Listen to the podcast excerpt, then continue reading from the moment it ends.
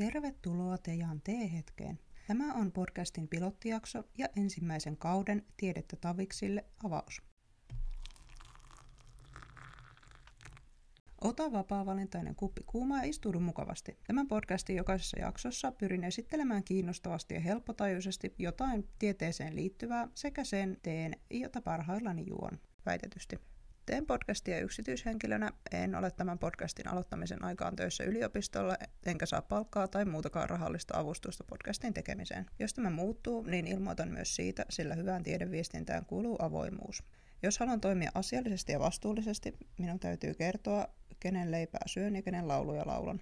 Myös juomieni teiden suhteen kerron, mikäli ne liittyvät johonkin yhteistyökuvioon. Tämän päivän tee ei liity. Öö, sen ostin omilla rahoillani Lontoosta Twiningsin kivijalkamyymälästä. Päivän tee on paketin mukaan Loose Leaf Tea Nutty Chocolate Flavor Assam Tea. Se on siis irtoteetä,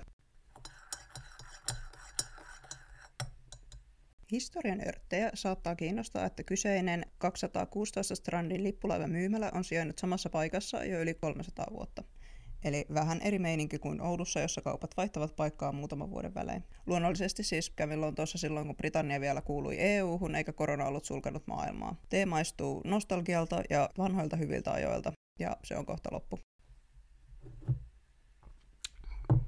Joka tapauksessa jatketaan tämän T-hetken toiseen itse asiaan, eli tieteeseen. Tässä jaksossa puhun tiedeviestinnästä. Tiedeviestintää voi olla esimerkiksi lehtijuttu, blogikirjoitus tai vaikkapa podcast-jakso. Oleellista on nimenmukaisesti se, että no, siinä viestitään tieteestä.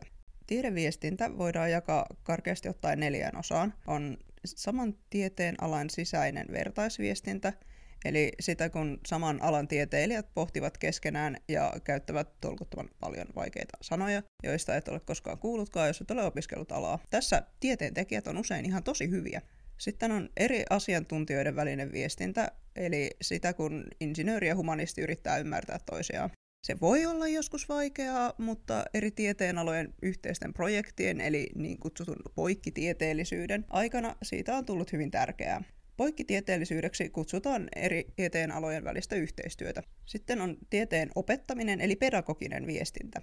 Tämä on sitä, mitä kouluissa ja muissa oppilaitoksissa ainakin kovasti yritetään tehdä. Tässä tieteilijät ovat vaihtelevan lahjakkaita. Harmillista on, että monet professorit eli alansa kovimmat ammattilaiset ovat erinomaisia saman tieteen alan sisäisessä vertaisviestinnässä, mutta e- eivät ehkä niinkään pedagogisessa viestinnässä eli opettamaan sitä eteenpäin. Vielä harmillisempaa on, että uusien opiskelijoiden kouluttaminen on heidän vastuullaan. He tosin varmaan ainakin näin yliopistotasolla toivovat, että opiskelijat siirtyisivät mahdollisimman nopeasti puhumaan sujuvasti oman alansa sanastoa, jolloin opetustilanteesta tulee saman tieteen alan sisäistä vertaisviestintää, eli sitä ensiksi mainittua, missä professorit itse olivat hyviä. Sitten on neljäs, eli tieteen yleistajuistaminen, popularisointi. Jos joku sanoo, että tieteentekijöiden keskuudessa valitsee yksimielisyys, niin no mä en sano, että hän puhuu paskaa, mutta hän yksinkertaistaa asioita. Tieteentekijät usein vihaa asioiden yksinkertaistamista. Ja tieteen kansantajustaminen yleensä vaatii asioiden yksinkertaistamista. Suureksi osaksi siitä syystä tieteilijöitä pidetään usein huonoina kansantajustajina. Kansantajustamista kutsutaan myös yleistajustamiseksi ja popularisoinniksi. Ja tämä on siis sitä, mitä aion tehdä tässä podcastissa. Eli nyt viestin yleistajuisesti tieteen yleistajuistamisesta. Eli tämä on vähän niin kuin tieteen metapopularisointia, samalla lailla kuin metatieto on tietoa tiedosta.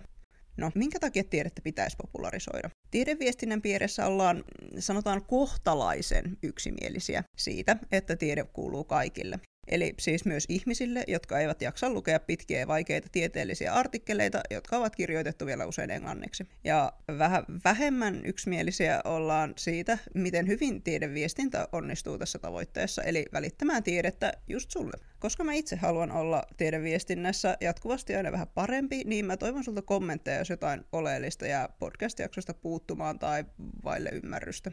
Mä oon kuullut aivan loistavia tieteen popularisointeja ja sitten toisaalta aivan hirvittäviä pohjanoteerauksia ja kaikenlaista siltä väliltä. Viestintä on haastavaa. Esimerkkinä tästä haluan mainita Osmo A. Hän on viestinyt ansiokkaasti viestinnästä. Enää hän ei aktiivisesti viesti viestimisestä tai mistään muustakaan, sillä hän kuoli vuonna 2013, mutta hän jätti jälkeensä muun muassa erinäisiä satiirisia lakeja muun muassa viestinnästä. Ensimmäinen näistä on viestintä yleensä epäonnistuu, paitsi sattumalta. Tämä on hupaisan pessimistinen statementti, joka tuo esiin viestinnän vaikeuden. Satiirin käyttämisessä viestinnässä kuitenkin piilee pieni sudenkuoppa, johon on ottanut kantaa toinen mainitsemisen arvoinen viestiä Katleena Kortesua. Hän on kiinnittänyt huomiota siihen, että viestinnän ammattilaiset ovat ottaneet sarkastiset viion lait totena ja tieteellisenä faktana, Eli siinä on käynyt juuri niin kuin Viio itse tässä laissaan sanoo. Viestintä on epäonnistunut. Katleena itse esittelee blogikirjoituksessaan Vion latistavat viestinnän oman versionsa tästä laista. Se kuuluisi, että viestintä onnistuu, kun kiinnität huomiota vastaanottajaan. Lisää aiheesta voitte halutessanne lukea hänen blogistaan Ei ole totta, jonka mä linkitän tämän podcastin kuvaukseen ja blogin lähdeluetteloon. Okei, okay, eli nyt me ollaan päästy pisteeseen, jossa mä oon todennut, että tiedeviestinnän piirissä pidetään tärkeänä tieteen popularisoimista, ammattilaisviestijät pitävät viestimistä haastavana ja tieteentekijät itse ovat siinä usein huonoja. Ja muistutuksena, että kansantajustaminen eli populaari tiedeviestintä on tärkeää, koska tiede kuuluu kaikille. Mutta miksi tiede kuuluu kaikille? Tiedeviestintää pidetään niin tärkeänä, että sitä varten on perustettu ihan sellainen lafka kuin tiedon julkistamisen neuvottelukunta. Jos se kuulostaa liian vaikealta ja pitkältä, niin voit myös yrittää painaa mieleesi sen sijaan kirjainlyhentelmän TJNK ja keksiä sille jonkun oman muistisäännön tai jotain niin kuin. Tiedon julkistamisen neuvottelukunta sanoo tiedotteessaan Tiede kuuluu kaikille, että Tiedeviestintä on yhteiskunnallisen vuorovaikutuksen tärkeä ilmenemismuoto. Tiedeviestintä palvelee tiedettä ja tutkimusta, vahvistaa tieteen ja yhteiskunnan välistä yhteyttä ja luottamusta sekä varmistaa kansalaisten oikeuden päästä osalliseksi tieteen edistyksen mukanaan tuomista eduista. Okei, okay, mitä tämä nyt sitten käytännössä tarkoittaa? Jos tämä ei selkene sulle, niin et ole välttämättä tyhmä, vaan voi olla, että tässä ei ole osuttu ihan maaliin saakka, mikä olisi ironista sinänsä. Onneksi minä, Teja, muutama vuosi sitten valmistunut filosofian maisteri, uskon olevani riittävän hyvä perustaakseni podcastin aiheesta. Minä minun viestinnän perusopinnoillani, joista sain arvosanan kaksi viidestä, enkä koskaan jatkanut tiedeviestinnän maisteriohjelmaan. niin, en siis tosiaan ole kaikkien käsittelemini alojen asiantuntija. Sen takia hyödynnän podcastissa monien muiden ihmisten tekemää tutkimustyötä ja luetutan podcastini käsikirjoituksen aina jollain luotettavaksi pilkunviilaajaksi ja hiusten halkojaksi katsomallani faktan tarkistajalla. Itse olen hyvä lähinnä tiivistämään ja väytämään ra- rautalangasta, ja on mä joskus ihan hauska. Se, mitä tiedon julkistamisen neuvottelukunta tai jotain niin kuin TJNK yrittää meille kertoa, on, että tiede on osa yhteiskuntaa ja sen kehitystä. Onnistunut viestintä tieteestä takaa sen, että kaikki pääsevät hyötymään tieteen saavutuksista. Onnistunut tiedeviestintä tuo tieteen hyödyt sun saatavillesi. Tiedeviestintä tekee tieteestä tekemisen arvoista. Tieteellisillä löydöillä ei ole mitään merkitystä, jos niistä ei viestitä kellekään tai jos vastaanottaja ei ymmärrä viestiä. Tiedeviestintä on myös tärkeää siksi, että tieteen teon tulee olla luonteeltaan avointa. Avoimuutta tarvitaan, jotta voidaan arvioida tieteen luotettavuutta. On hirvittävän vaikea luottaa johonkin sellaiseen, mitä ei alkuunkaan ymmärrä. Jos mä alan puhua vaikka divetymonoksidista, se kuulostaa hirvittävän pelottavalta, ja mahdollisesti haluaisit kieltää sen myynnin käytön elintarvikkeissa ja niin edelleen, mutta jos mä kerron, että kyseessä on divetymonoksidi, se eli H2O, eli vesi, se kuulostaa paljon vähemmän pelottavalta luultavasti myös järkyttää paljon vähemmän, kun mä kerron, että miten paljon vettä on elintarvikkeissa, happosateissa tai syöpäsoluissa. Niin sanottu divetymonoksidihuijaus on erinomainen esimerkki siitä, miten tieteentekijöiden kielen vaikeaselkoisuutta voidaan käyttää hyväksi huijaamaan ihmisiä. Tieteen hyötyjen saamisen ja huijatuksi tulemisen estämisen lisäksi tiedeviestintä on tärkeää myös siksi, että tiedettä tehdään sun verorahoilla. Hyvä tiedeviestintä auttaa sua ymmärtämään, mihin ne eurot ovat kuluneet. Sulla on oikeus tietää. Tosin voi olla vaikea ymmärtää noin tavallisena kansalaisena, mikä on vaikka perustutkimukseksi kutsutun tutkimuksen hyöty. Äkkiseltään voi tuntua rahan tuhlaukselta käyttää kymmeniä tuhansia tutkijakseen vaikka kärpästen parittelua. Tällainen tutkimus on siis oikeasti tehty. Siinä huomattiin, että kärpäsnaaraat ovat yksiavioisia ja koirat eivät. Eli kärpäsäijät käyvät kuksimassa keskimäärin noin kolmea kärpäsmuijaa siinä, missä kärpäsmuijat pysyy uskollisina sinne yhdelle. Se on jännää sinänsä, mutta ei ole ehkä ihan niin selvää, että mikä hyöty tästä oikein on. Tutkimuksen hyödyt avautui myöhemmin, kun kyseisiä kärpäsiä alkoi tulla vitsaukseksi saakka ja piti keksiä, että miten vähentää niiden määrää myrkyttämättä koko elinympäristöä. Koska tämä tutkimus oli tehty, niin voitiin jalostaa kärpäsäjiä, jotka olikin steriilejä, eli niin sanotusti tuhkamunia. Ja koska kärpäsmuijat olivat uskollisia näille tuhkamunaisille kumppaneilleen, yksi ihmisten jalostama kärpäsukko esti kolmea kärpäsmuijaa lisääntymästä. Ja niin saatiin tehokas ja ympäristölle turvallinen tapa vähentää kärpästen määrää. Säästöt oli jotain satoja tuhansia. No, kuka olisi arvannut siinä vaiheessa, kun joku tutkija halusi selvittää kärpästen seksielämää? Perustutkimus on just tällaista. Etukäteen ei voi mitenkään tietää, mitä hyötyä siitä joskus tulevaisuudessa voi olla. Ja sitä voi myös olla vaikea ymmärtää, jos siitä ei viestitä tarpeeksi selkeästi.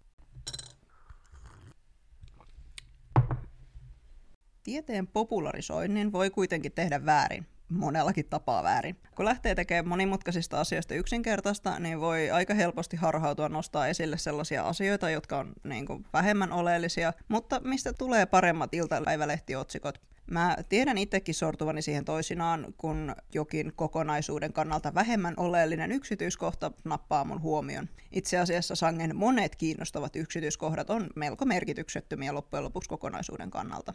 Esimerkiksi olen kertonut luokkakaverilleni, että tupakoitsijat ovat tupakoimattomia hoikempia. Se on itsessään totta, mutta sen lukeminen tupakoinnin suotuisaksi terveysvaikutukseksi olisi ehkä liioteltua, sillä tupakoitsijoilla se rasva, mikä heille kertyy, kertyy helpommin sisäelinten ympärille, jossa se tekee enemmän vahinkoa kuin se tekisi vaikkapa pyllyn pehmikkeenä. Toinen tapa tehdä tieteen popularisointia väärin on johtaa harhaan. Esimerkiksi voidaan antaa ymmärtää, että joku asia on varmempi tai epävarmempi kuin mitä se oikeastaan onkaan. Ja sitten voidaan tehdä myös liian laajoja yleistyksiä tai hätäisiä johtopäätöksiä. Jos esimerkiksi mulla on tutkimus, jossa sanotaan neljän viidestä kärsivän ripulista, niin olisi melko harhaa johtavaa uutisoida tutkimuksesta, että tutkimus osoittaa yksi viidestä nauttii ripulista. Mä en tiedä, onko tällainen tutkimus olemassa, mutta ainakin joku mainos muistaakseni joskus väitti niin, joten suhtautukaa tähän kriittisyydellä. Joka tapauksessa kolmas tapa ryssiä tieteen popularisointi on yksinkertaistaa niin paljon, että tutkimustulokset alkaa kuulostaa naapurin Maikin Facebook-aforismeilta. Eli eihän säätiedotuksissakaan ole mitään apua, jos Pekka Pouta hymyilee nätisti ja sanoo, että joskus sataa ja joskus paistaa aurinko. Neljäs tapa pilata hyvä popularisointi on sekoittaa mielipiteet ja tieteelliset tulokset keskenään.